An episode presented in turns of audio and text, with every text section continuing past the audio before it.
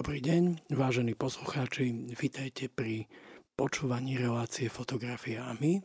Mojím dnešným hostom je fotograf Adrian Švec. Vítaj u nás. Dobrý deň, prajem, ďakujem za pozvanie. Ty si zlomil rekord, ktorý sa pokusil nastaviť minulé Mišo Šebenia, ktorý prišiel z Pezinka a ty si prišiel z Varšavy. Takže sme radi, že si prišiel takú veľkú diálku. A ja by som sa hneď na úvod opýtal, že život fotografa a vnímanie fotografa a fotografie na Slovensku a v Polsku je zrejme odlišné. Ty si dohožil aj v Bratislave, takže vieš, čo zvládne naše centrum a čo zvládne Varšava, ktorá asi je koľkokrát väčšia?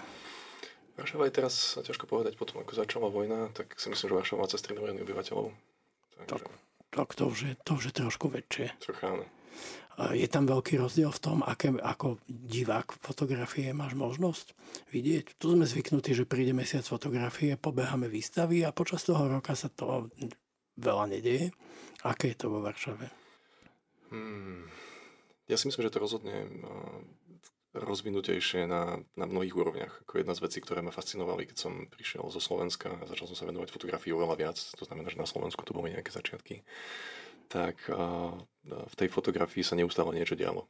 Ako aj na nejakých verejných, širšie dostupných scénach, a ako relácie a stretnutia organizované, tak podobne ako, ako, si robil, ako si robil ty a budeš teda ešte robiť ako fotopondelky, tak sú, sú stretnutia, všetci chceme fotografmi, kde naozaj chodili veľké renomované mená a mám pocit, že je tam oveľa väčšie podhubie na absorbovanie tej fotografie a obcovanie s tou, s tou fotografiou, ale pre mňa bolo hrozne zaujímavé na úrovni takej osobnej, akým spôsobom to funguje. Raz som sa úplne náhodou e, ocitol na vernisáži, kde som bol pozvaný a keď som prišiel na miesto, tak som si uvedomil, že tá vernisáž znamená to, že malo pár e, umelcov, fotografov prenajatý byt, v ktorom teda bývali a jednu izbu z tých dvoch vypratali a v jednej spravili výstavu, kúpili víno, pivo a proste pozývali tam ľudí. To znamená, že vystavovalo sa 10-15 fotografií a jednoducho prišlo tam 50 ľudí napríklad. Mm-hmm.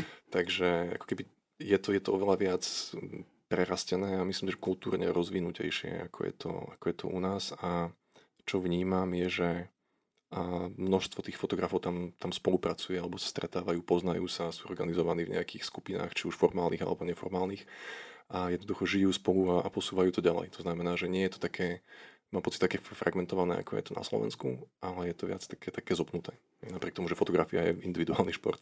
Individuál. Čiže máš pocit, že nie je to len tým, že by ich bolo viacej, však Poliakov je habakuky, a, ale, ale je, to, je to tak, že, že ich nejaký prístup ku kultúre je významne lepší alebo iný ako náš? Že, že si to viacej vážia?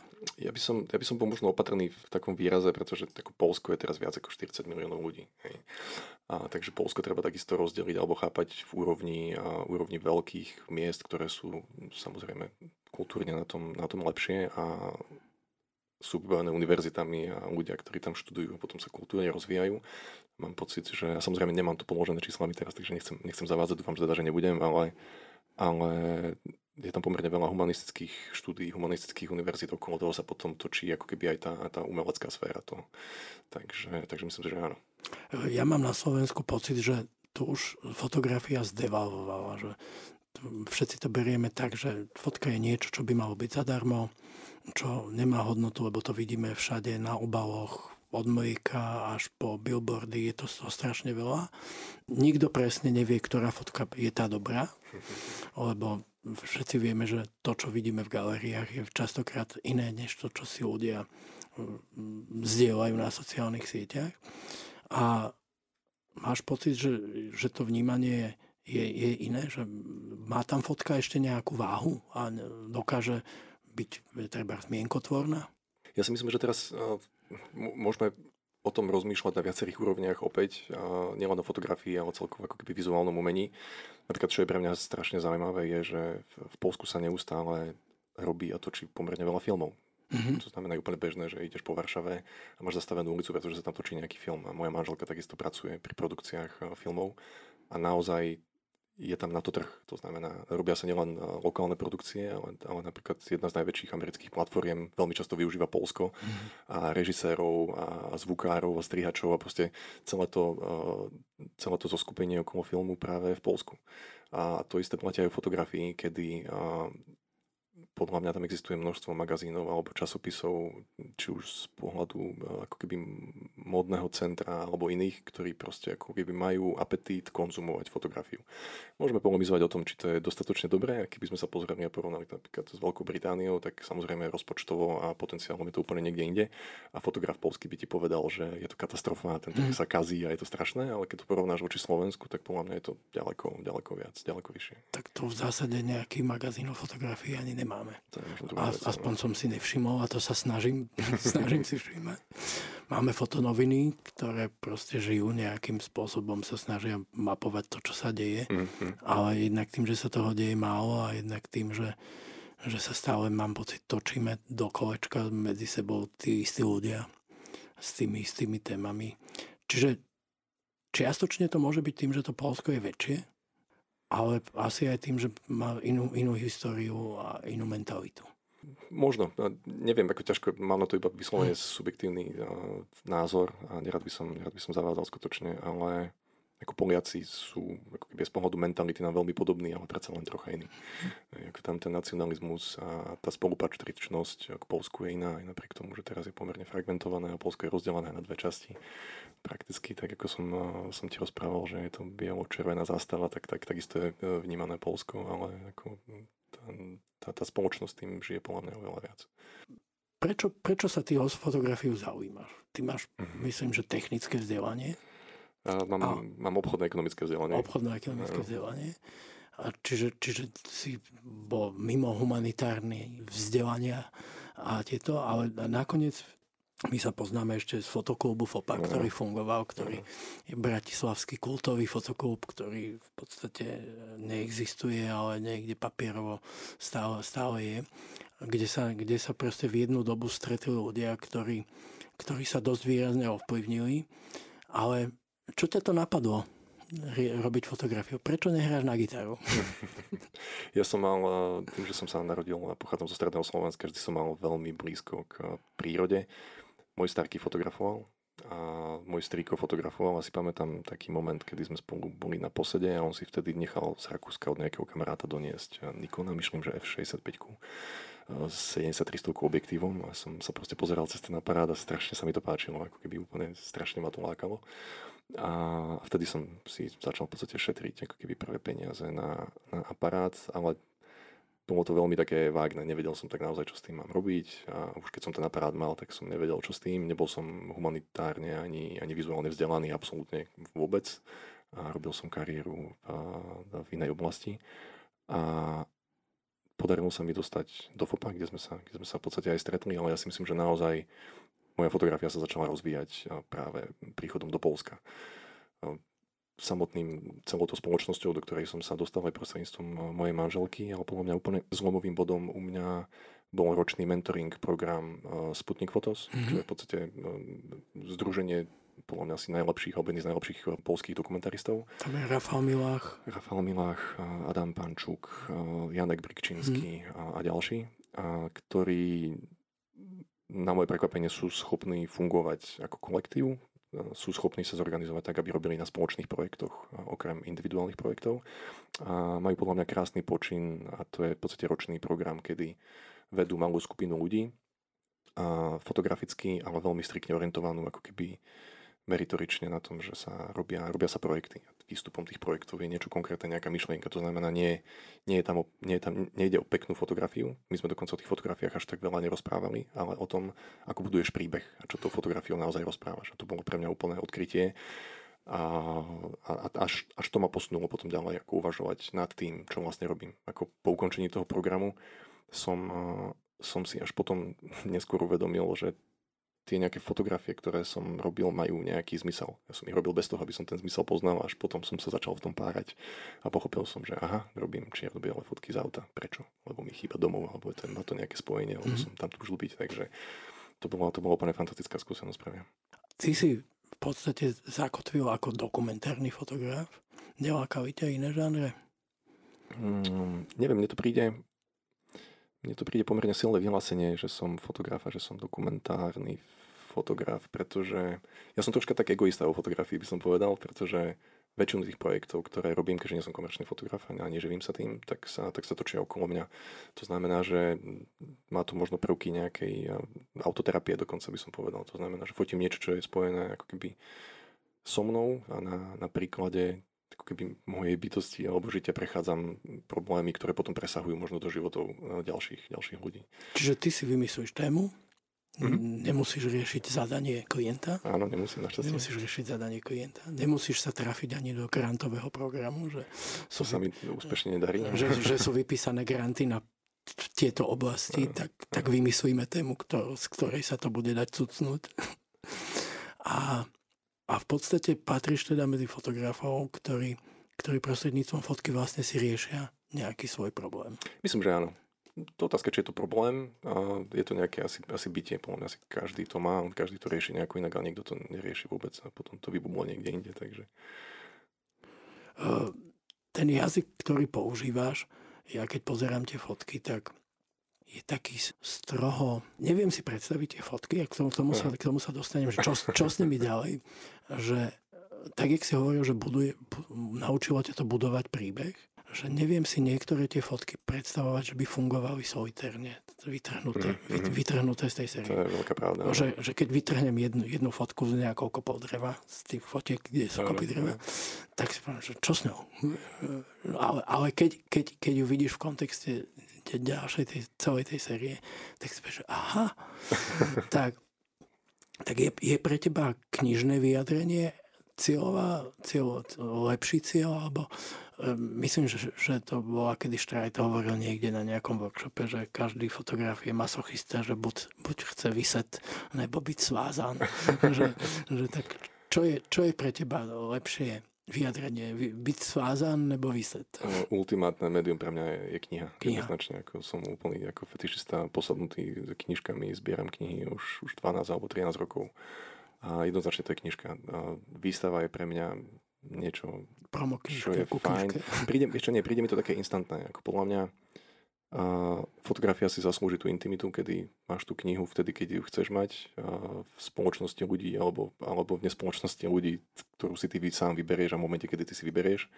A, a listuješ si cez to takým tempom, akým chceš listovať, vrátiť sa. A ja mám na tých výstavách obyčajne taký problém, samozrejme máš tam veľké printy, je to pekne pripravené, je to kuratorované, ako keby má to, má to efekt, mám rád veľmi rád e, výstavy, ale nedávajú mi priestor pokoja absorbovať tú fotografiu mm-hmm. tak, ako by som ju ja chcel. A, a zároveň mám pocit, že tá knižka je, je trváca. To znamená, že po mojej smrti si proste niekto vytiahne niekde z poličky knižku a, a tam tie, tie momenty tam budú zachytené. Takže je to možno taký opäť taký egoizmus asi môj trocha. Nebojíš sa toho? Ja mám vždycky strach, keď, keď sa zapodievam väčšinou zatiaľ cudzými knihami a mm. prípravou nejak, nejaké, nejakého obrazového materiálu, že, že po technickej stránke nedostanem v knihe tú kvalitu toho obrazu, mm-hmm. ako, ako, ako pri nejakom printe alebo zväčšenine na výstavu. Že brzdí ma to aj pri, pri vlastnej knihe, že keď si keď sa hrám s tým, že kde, kde až sú tie veci, ktoré neviem vytlačiť mm-hmm. a neviem dostať na papier, tak sa bojím toho, že nakoniec ten proces knižný, že to proste skonvertuješ do cmiku a si viazaný rozpočtom na papier a na tlačiareň a vyleze ti z toho niečo, čo ti vyžerie ten obraz. A nie to tam. Nebojíš sa tej technickej stránky, že ti to zabije tú fotku? Uh, bojím sa, prechádzam si tým aktuálne, pretože som tak asi ako možno väčšina alebo mnoho fotografov alebo no, ľudí z tejto oblasti sú frustrovaní sociálnymi médiami a tým, ako zdieľajú svoju prácu. V podstate weby úplne zomreli a možno sa ešte niekedy vrátia. Ale... Tí najväčší frajery, ktorých volám na diskusie, už web stránky nemajú. Hmm, ja. bola, bola tu Sonia Malec, nemá web stránku. Nemá web stránku. Alan Hyža, nemá web stránku. Na čo? Dokonca veľké, tuším ani Salgado nemá ani Gregory Krevcon, proste, keď tak majú nejaký blog, kde mm, píšu, mm. ale akože by prezentovali, proste web, web, web umrel. Ani sme si nevšimli kedy. Ani sme si nevšimli kedy, presne tak. Napríklad Rafal Milach je jeden z príkladov, ktorý uh, vypustil svoj nový web asi pred mesiacom a rozprával som sa s ním o tom a povedal, že akože urobil to, že viac menej to testuje, pretože si nie je istý, či to ešte naozaj na ten, na ten web niekto chodí. Ale je to strašná škoda, pretože no, keď, keď ideš na Instagram, a to je tá platforma, bohužiaľ, pre mnohých, tak ty vlastne zmrštíš tú fotografiu a celé to úsilie do toho malého obrázku, ktorý je extrémne, extrémne instantný aj vzhľadom na charakter tej platformy. To znamená, swipneš to rýchlo, rýchlo, nepozrieš sa, nevidíš detaily. Ja ti ani nebudem si, hovoriť, a... na akom mieste v byte si pozerám ten Instagram. Áno, áno presne tak. Všetci, všetci ne, nemusíme, tam, nemusíme tam ísť. Ale aby som sa vrátil k tvojej pôvodnej otázke, a jasné, tá, tá kvalita, ten papier môže byť obmedzením, hlavne keď robíš teda knihu a ne, ne, nehovoríme o printoch. A teraz si tým procesom prechádzam, pretože a pretože nadvezujúc na moju frustráciu ako keby z digitálnych médií, som, som prišiel k rozhodnutiu, že mm, by som chcel robiť malé ziny ako samovydávateľ v malých nákladoch a, a, radšej spravím sériu 50 alebo 100 kusov rozdámých buď priateľom alebo ľuďom, na ktorých názore mi, mi, zálož, mi, mi záleží. Takže áno, bijem sa teraz s tým, že aký papier, ako to vytlačiť digitálne alebo, alebo inou formou, ktorá by bola príliš drahá na túto veľkosť nákladu. A, ale, ale aj tak ma to teší. Aj tak, keď to máš v tých rukách, vidíš tú nedokonalosť, vidíš proste ten, ten nepokoj v tej digitálnej tlači tých, tých, tej černí, ktorá mm. proste není až taká čierna, ako by možno mohla byť. Ale máš to v rukách, dotýkaš sa toho papiera a máš z toho radosť. Takže je to ako keby niečo, že môžeš, môžeš sa toho dotknúť, má to, má to zápach, má to farbu. Ja pomerne veľa kombinujem fotografiu s textom. A to znamená, že dosť veľa píšem a je to pre mňa strašne fajn. Momentálne na tento moment je to strašne príjemné. Nebojíš sa toho, že keďže ty nepracuješ s témami, ktoré by boli úplne že vizuálne atraktívne a ani tie fotky... Povedz, že sú škaredé, kľudne. nie, že, nie, nie, že sú škaredé, ale akože není to magazínová tvorba mm. do National Geographicu, povedzme, mm. alebo do GEA. Že, že vyžaduje si to edukovanejšieho diváka, náročnejšieho. Nebojíš sa toho, že tá knižka môže že zapadnúť. Ja som bola kedy dávno, keď som zachraňoval rodinný rozpočet prácov v Minilabe, čítal nejaký nemecký, nemecký výskum, ktorý tvrdili, že pozeranosť fotiek, ktoré mm. si ľudia donesú z labu, je že 1,5 že prinesieš si domov 100 fotiek, pozrieš si ich prvýkrát vtedy, keď si ich prinesieš domov a zhruba ku každej druhej sa ešte raz vrátiš. Ešte vrátiš.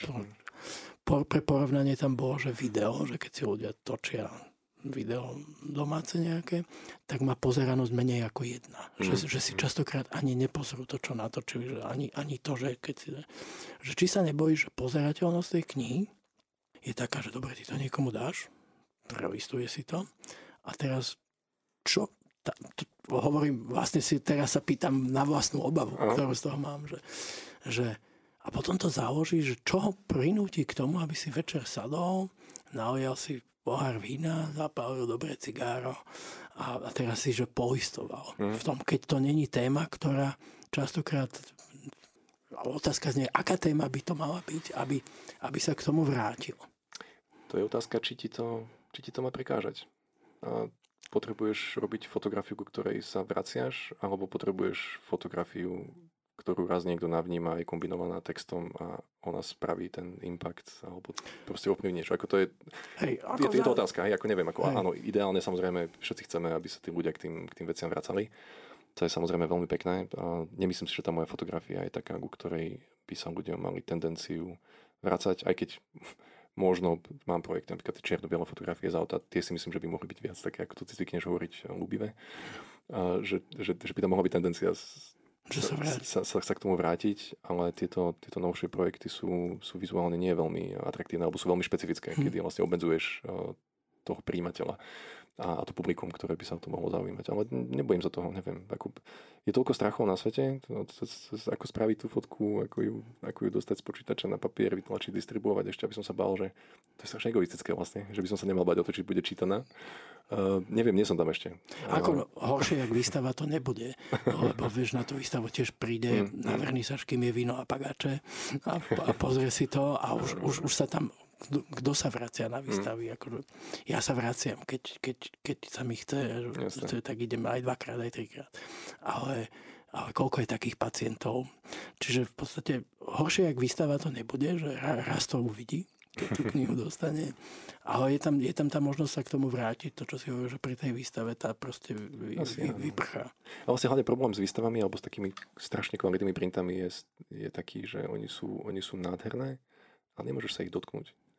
Ako keby mne sa páči na, tom, na tej forme zinu alebo knihy a to, že ak chceš, tak môžeš to trocha pokrčiť. Môžeš prejsť po tom papieri rukami a nevadí ti to, lebo ja mám rád, keď sú veci ako keby mhm. používané. Na jednej strane sa za ne strašne starám, ale, ale máš ako keby iný kontakt s tým, s tou, s tou fotografiou. Tak ideálne by bolo, vieš, keby si zavesil veci na výstave a predalo sa to. Že si to ľudia povešajú a to každý, no, každý deň im to vysí na stene. Určite. Ale to zase sa pohybuješ v žánre, že kto si, ale... kto si zavesí tú kopu dreva. To je jednak, jednak to a jednak ako moje fotografie naozaj nie sú nefungujú ako keby jednotlivo. A to, to je môj strašný problém a neviem, ako som sa do toho vlastne dostal. Ale keď sú súťaže, kde môžeš poslať napríklad jednu fotku zadarmo, tak ja, ja tam nemám čo poslať, pretože mám jednu fotku. A vždy sa, vždy sa hádam s mojou manželkou, ktorá, ktorá niečo nájde, pošle mi to. A hovorím, že ja to fakt nemám čo poslať. Jasné, že máš, jasné, že máš. Ja nemám, nemôžem dať jednu fotku. Ako jasné, že nejaká by sa našla, ale to ma neuspokuje. Tak, Máš že... pocit, že si nepovedal to, čo si chcel povedať? Totálne, totálne, áno. Dobre. Počúvate reláciu fotografiami a môjim dnešným hostom je Adrian Švec. Prišiel z ďalekej Varšavy, napriek tomu, že hovorí po slovensky, ale zavialo ho do krajiny, kde načerpal nové skúsenosti. A rozprávali sme sa v tej prvej časti o, o rozdieloch a o tom, na čom bude pracovať sa budeme baviť teraz. Aké témy riešiš? Pozeral som si tie veci, ktoré si mal rozrobené, že máš tam, máš tam, sú to všetko dokumentárne témy, kde ja si vždy kladiem otázku, že, či je to téma, ktorú by mal riešiť fotograf. Či, to, či sú to nie, nie, nie zadania pre sociológov, etnológov a sociálnych antropológov, ktorí skúmajú nejaké ľudské správanie, nejaké, nejaké ľudské situácie, ktoré ľudia generujú, alebo nejaké, nejaké ľudské obydlia aj, a vzťah tých ľudí k tým obydliam, že, že, že nemáš niekedy pocit, že si vyberáš témy, ktoré, ktoré by možno si zaslúžili aj inú odbornú platformu ako vizuálnu? Hmm. Neviem odpovedať na tú otázku. Neviem, neviem, ako ja do toho asi dokážem dať, dať, dať ten kúsok seba, tú svoju časť príbehu a potom možno na niekom inom, aby to zanalizoval a zabalil celé. Aj keď a, pri niektorých projektoch som uvažoval, že do toho zakomponujem aj, aj nejakú tú akademickú vrstvu, pohľad, pohľad niekoho iného, ale zatiaľ sa mi to nepodarilo, lebo mi neodpisujú. že konzultanta ktorý by, ktorý by sa na to pozrel proste cez diagnozu tých ľudí, ktorých zachytávaš? Chcel som, oslovil som raz jednu kapacitu v Varšavskej univerzite človeka, ktorý sa venuje ako keby kultúry zbraní, hlavne v Amerike, pretože vedie, vedie v podstate odbor American Studies vo Varšave, ale ne, neodpísal mi, mm-hmm. lebo som chcel jeho ako keby taký posudok na skúmanie, v čom sa v čom je rozdiel ako keby tej európskej kultúry a prístup ku, ku zbraniam, ručným zbraniam, no. držané, držané, súkrom, držané súkromnými osobami voči Amerike napríklad, ktorá je, ako keby, teda veľa sa o tom porozprávalo a veľa sa o tom neustále kon, no, ako keby rozpráva. A je to sporná téma, ale ne, nepodarilo sa mi to zatiaľ ešte, takže, takže dávam do toho iba tú svoju myšlienku. Ktoré sú to témy teda, ktoré máš mm, rozrobené? Asi, asi tá najväčšia a pre mňa najťažšia je je téma držiteľov zbraní, ktorá začala e, v podstate takým zaujímavým e, spôsobom, konkrétne hádkou s mojou manželkou. pred, pred asi 4 rokmi, ktorá je o tom trocha mladšia a je ako keby z, iných spoločenských pomerov, aby to zle nevyznelo, ale jednoducho študovala humanistiku a je, je v takej tej, tej, tej pacifickej dobe. A ako, ako stredoslovák som vyrastal v, v spoločnosti, kde tie zbranie jednoducho boli vždy, či, či, či doma, tak u známych, u policajtov, polovníkov, ako širokospektrálne a nikdy som sa nad tým nejak veľmi nezamýšľal, že, že prečo tam sú a že či to je dobré alebo, alebo to nie je dobré. A ona sa ma v nejakom momente opýtala, že hm, prečo mám zbraň. A, a ja som samozrejme sa urazil, ako majú narodený v auguste. Pre, pre, pre, prečo, prečo by som pre, nemal mať? Prečo nie? Každý chlap by mal mať. Prečo by, som, prečo by som nemal mať? A potom som na tým začal, začal rozmýšľať a povedal som si, že by som veľmi chcel ukázať to prostredie zbraní, ktoré bolo blízko mne a začal som fotografovať ľudí známych, známych, známych, pretože to boli doktori, to boli záchranári, to boli podnikatelia, to boli hasiči, to boli proste naozaj široký prekroj tej, tej spoločnosti. A veľmi mi záležalo na tom, aby som ich fotografoval v ich privátnom, intimnom priestore, to znamená v ich domoch, obývačkách, spálniach. Chcel som vedieť, ako sú oblečení, ako stoja, aké, aké to celé prostredie je. A prišla mi do toho pandémia, mm, čo čo ten projekt potom nejakým spôsobom ani nie, že zastavilo, ale skôr posunulo na inú etapu. A počas tých fotení ja som sa s nimi veľmi často rozprával, že prečo mám zbraň, lebo tvoj otec mal, tvoj starký mhm. mal. Väčšina, a väčšina z tých, z tých odpovedí bola ako keby zviazaná s rodinou alebo s tým prostredím. On veľmi málo ľudí mi povedalo, že nikto predtým v rodine zbraň nemal a ja mám, lebo rád športovo strieľam, je to pre mňa relax alebo robím niečo, niečo, niečo podobné. Ale v nejakom momente som si uvedomil, že ja sa tu pýtam ich a hrabem sa im v živote a nikdy som sa neopýtal sám seba, prečo som od malička túžil mať zbraň, prečo som si na ňu šetril 50 korunáčky do ošuchanej obálky a prečo som išiel do Ameriky pracovať a mal som strašnú dilemu, či si kúpim e, fotoaparát alebo zbraň, lebo som vedel, že aj na jedno a na druhé mi, mi nevydá. A, a preto som sa rozhodol, že jednou jedna z možných foriem, ako porozprávať ten príbeh alebo sa nad tým zamýšľať, je cez nejaké konkrétne malé spomienky eh, zo života. Také, také flashbacky, že jednoducho niečo sa stalo. A trvalo mi asi rok a pol, kým som to všetko spísal. A myslím, že mám aktuálne okolo 36 eh, krátkých textov, veľmi banálnych, také ako keby aj, aj detské spomienky, písané veľmi jednoduchým spôsobom. A ide to, ide to prakticky do do mojich nejakých desiatich rokov, kedy, kedy bola vojna na Balkáne a my sme po vojne, alebo ešte v podstate skoro v rámci vojny sme, sme cestovali do Jugoslávie a videl som tie prvé rozstrelané domy a, a okrem tejto, okolo tej témy mm, som robil aj projekt na Balkánoch, pretože ma to hrozne hnevalo, že 500 km od domu, kde som sa narodil z dušnou čara, bola vojna a prakticky nikto nebol schopný nič spraviť.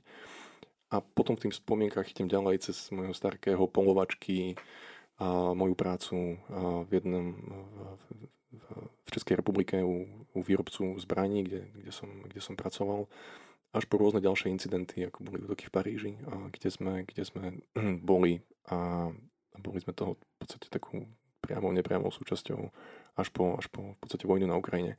A ako keby tá myšlienka je, že sa nesnažím obhajovať zbranie, alebo sa ani nesnažím povedať, že tie zbranie nie sú dobré, ale je to v podstate ako keby nejaké popísanie na konkrétnych situáciách tú komplexitu myslenia človeka, ktorý má zbraň. Mm. To je strašná veta, ale keby si ako keby nakreslil tú emóciu spojenú s tými spomienkami, tak je to strašná sinusoida. Najprv je to taká fascinácia, som dieťa, som chlapec, chcem mm. mať zbraň, neviem prečo, ale, ale strašne ju chcem a potrebujem.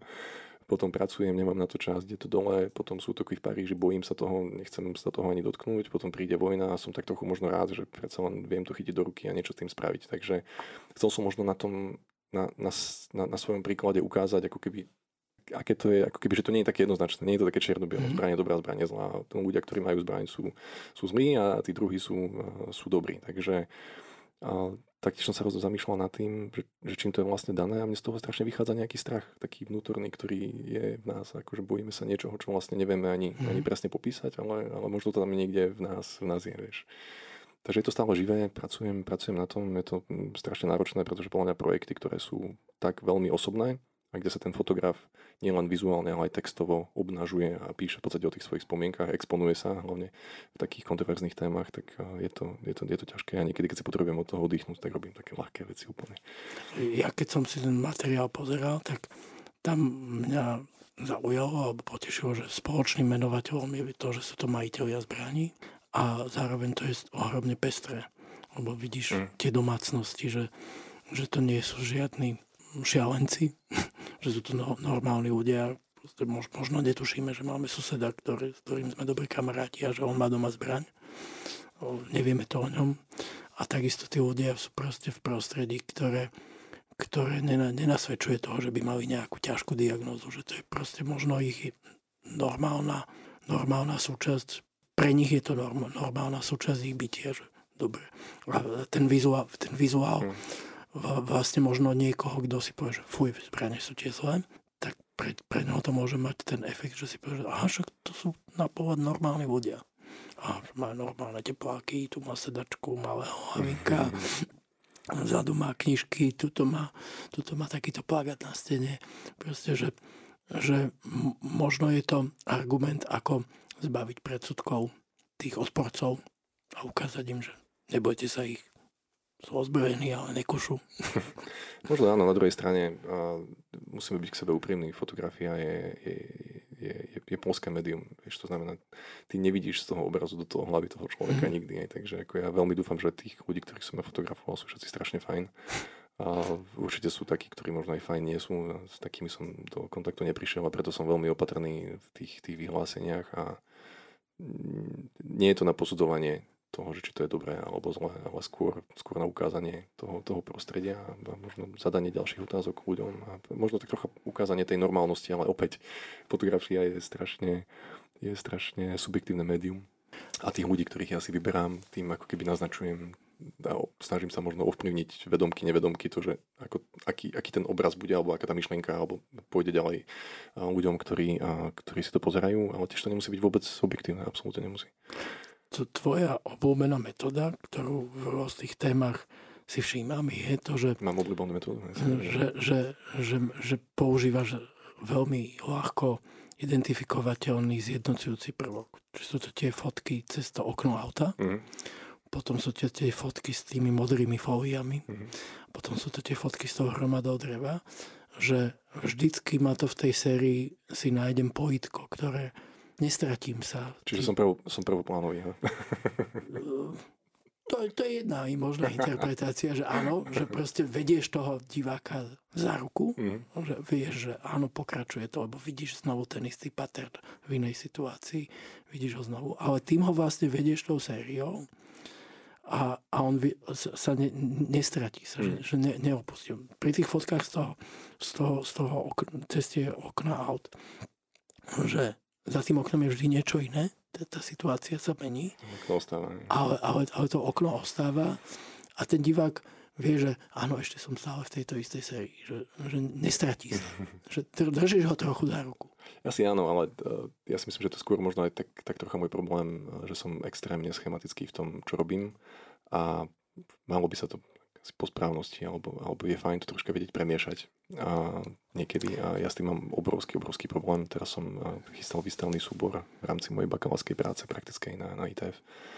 A ten, ten obrovský stres pre mňa kombinovať rôzne štýly fotiek, to znamená vertikálne, horizontálne, farebné, čierno-biele, diptychy a, a solo fotografie, ktoré mali v súbore nejakých 14 až 20 fotografií dávať nejaký zmysel. Bol, ten stres bol extrémny, ako mal som rozhádzaný celý byt, pokvačkané po zemi, a som sa na to pozeral jednoducho, že či to dáva zmysel, či nie a nakoniec dúfam, že toto vyšlo dobre, ale, ale to bolo pre mňa naozaj výstup veľmi ďaleko za komfortnú zónu, pretože mám to rád, tak ty hovoríš. Je to... Ako mne, mne, mne, to je, mne to je príjemné. Ja, akože ja som potom, som, keď, ak je toto prvoplánové, tak ja som povrchný divák, lebo som rád, keď keď to má, keď to má systém, hmm.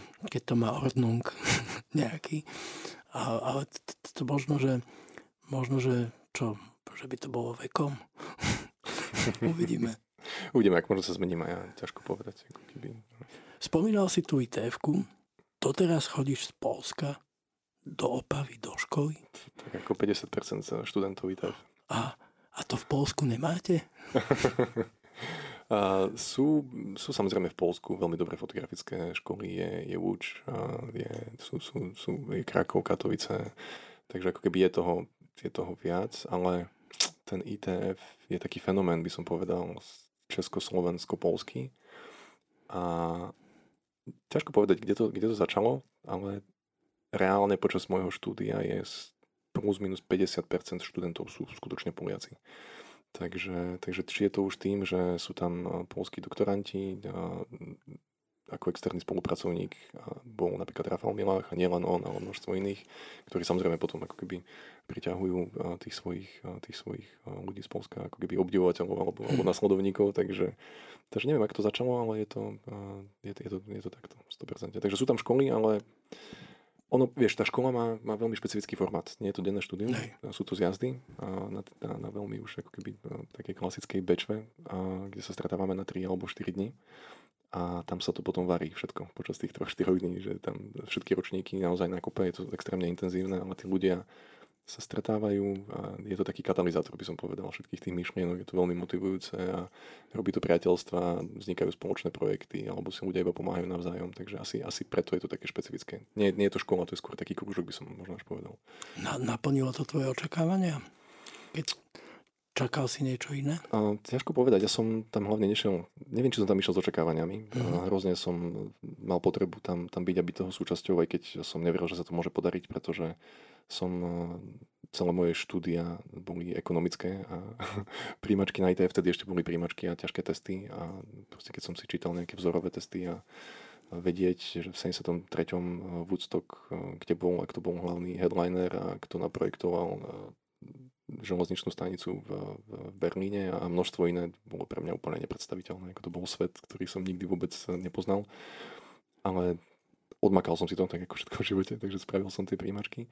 A je to úžasné. A ja sa strašne teším. A my sa, my sa hrozne smejeme s kamarátmi, že keď sa tam stretávame, tak už ten deň, keď tam ideme, tak sú všetci takí, že sa máme radi, objímame sa, radi sa vidíme. Je to strašne úprimné, úprimné stretnutie a celá tá spoločnosť okolo toho. Uh, nie sú tam niekedy dôležitejší tí spolužiaci? Jak tí hmm. pedagógovia, že, že, že navzájom sa podporíte, potlačíte, posuniete, ovplyvníte? Asi áno, ono sa hovorí, že, že na ITF, na, na Bečve sú najdôležitejšie tie chodby, kde sa všetci stretávajú a celé večery sa spolu, spolu rozprávajú a vymýšľajú. Ale samozrejme, keby tam keby tam nebol ten pedagogický zbor alebo tí ľudia, ktorí to vedú, ktorí tomu dávajú dušu, tak zase neboli by, neboli by tie chodby. Takže ono asi vždy je to ako pri pečení koláča, je to o tých ingredienciách. Takže... Takže môže sa, dám, vieme povedať, že to malo na teba transformačný určite, účinok. Určite, určite, že, že už si iný, ako keď si tam, než si tam došiel. Ako ono to človeka rozvíja úplne prirodzeným spôsobom, pretože na začiatku si ako keby v úvodzovkách nútený robiť konkrétne zadania. A teraz som v štvrtom ročníku na magisterskom štúdiu a prakticky väčšina, väčšina mojich kolegov e, a vrátane so mnou pracuje tým spôsobom, že keď dostaneš zadanie, tak už hľadáš v tom archíve, pretože si pravdepodobne niečo také robil alebo robíš teraz.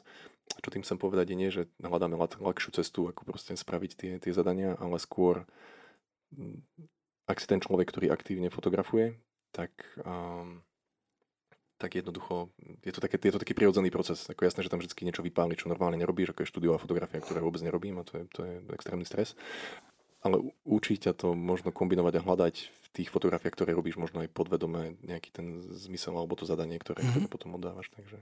Takže odporúčaš. Je to, nie, je to super, je to úplne, úplne perfektné. Dobre.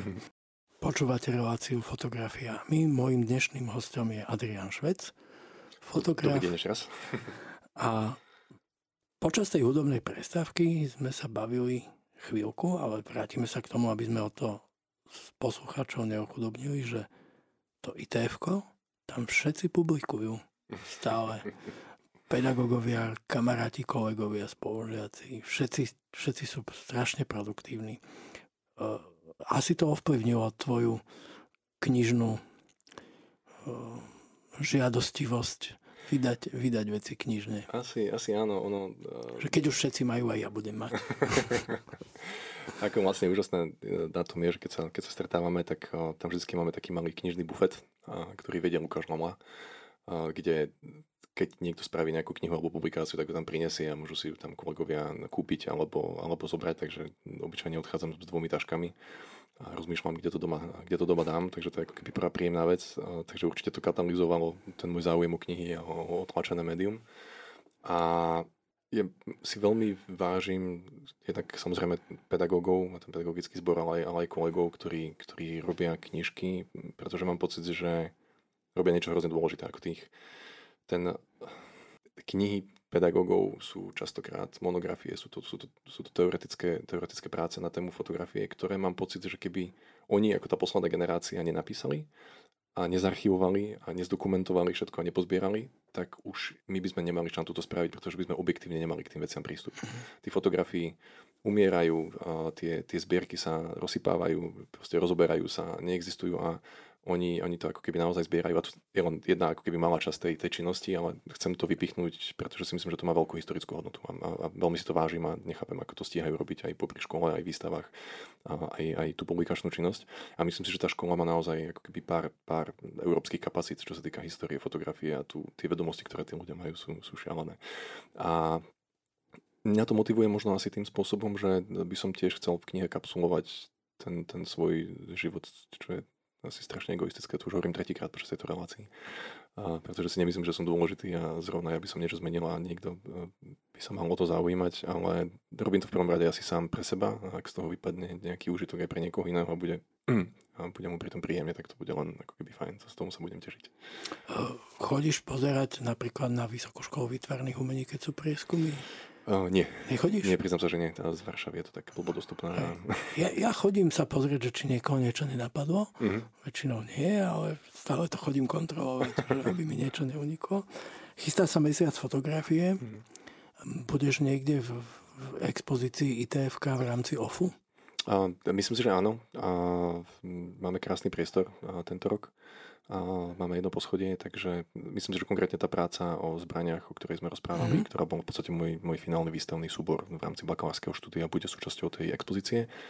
A dokonca budem v rámci OFF festivalu a, a teda zložky OFF Libris aj s mojou knižkou, mm-hmm. ktorá, bola, ktorá bola nominovaná. Mm, takže v podstate dvakrát a možno ešte raz, ale to ešte teraz neviem.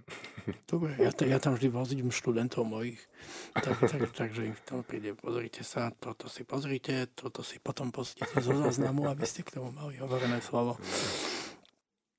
Čo budú naj, najbližšie knižky?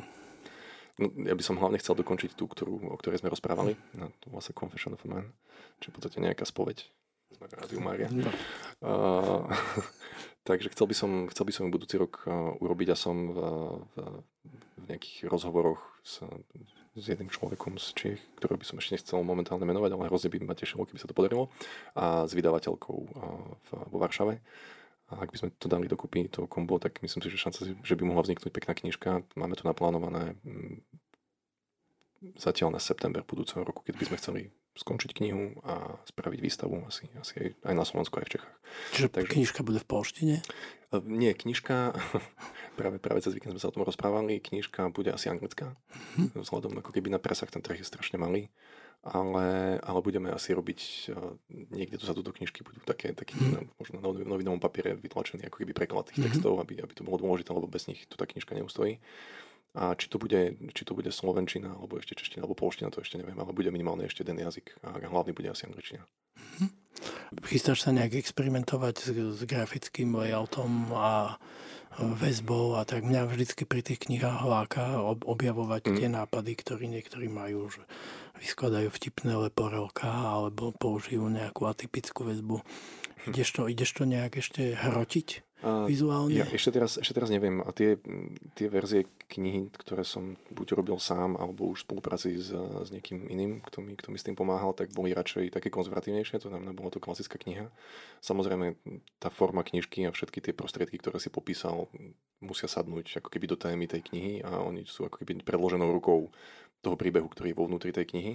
A veľmi som zvedavý, čo, čo práve ako keby ten, tá grafická dizajnerka ako keby navrhne a budem, mm. budem sa na to tešiť a nechám sa asi trocha viesť v tomto, pretože tým, že je to osobná téma, tak sa cítim cítim, že potrebujem trocha, trocha taký distanc od toho a nechám sa viesť. Dostanú knižnú podobu aj tie okna?